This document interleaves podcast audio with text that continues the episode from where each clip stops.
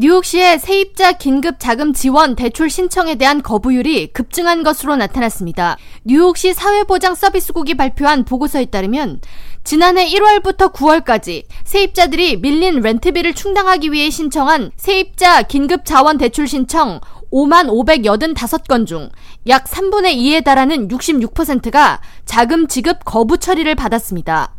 사회보장 서비스국이 밝힌 2022 회계연도 세입자 긴급자금 지원 대출 프로그램에는 지난 2018년과 2019년 동일 기간에 지출된 해당 예산은 각각 2억 6천만 달러가 넘습니다. 지난해 뉴욕시에서 렌트비를 내지 못해 강제 퇴거 조치를 받은 가구는 총 10만 2천여 가구로 전년에 비해 2배 이상 증가했으며 이는 팬데믹 기간 이어오던 세입자 강제 퇴거 조치 그리고 뉴욕주 긴급자원 렌트 프로그램이 종료됐기 때문입니다.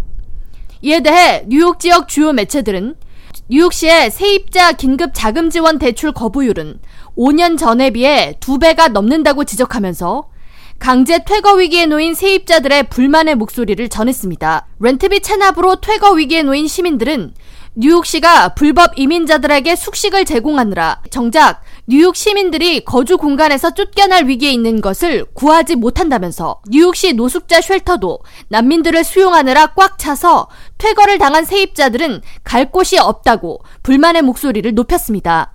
뉴욕시 사회보장 서비스국 측은 뉴욕시의 부족한 인력으로 사회보장 서비스국에서도 신청서를 처리할 인원이 부족하다고 전하면서 세입자 긴급자원 지원 프로그램에 대한 신청률은 급증하고 있지만 기존 직원으로 업무를 소화하는 것이 현실적으로 어려운 상황이라고 전했습니다.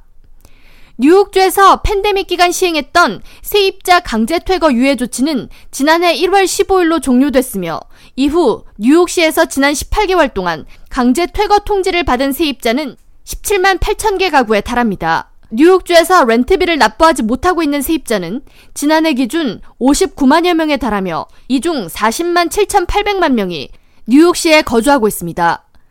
세입자와 집주인 모두를 대변한 경험이 있는 변호사 알타 그라시아에 따르면 세입자 퇴거가 시행되기 최소 6개월 전에 집주인은 이에 대한 통지를 할 의무가 있습니다.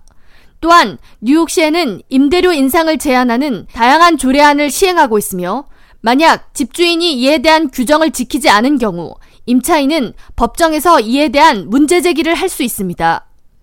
지난해 산드라 황씨 의원과 세입자 강제 퇴거와 관련한 무료 법률 클리닉을 진행했던 리나리 변호사에 따르면 임차인은 임대료 인상이 부당하다고 생각하거나 인상분을 지불할 수 없다고 생각하는 경우 법률 자문을 통해 구제책을 마련해 두는 것이 권장됩니다. K라디오 전영숙입니다.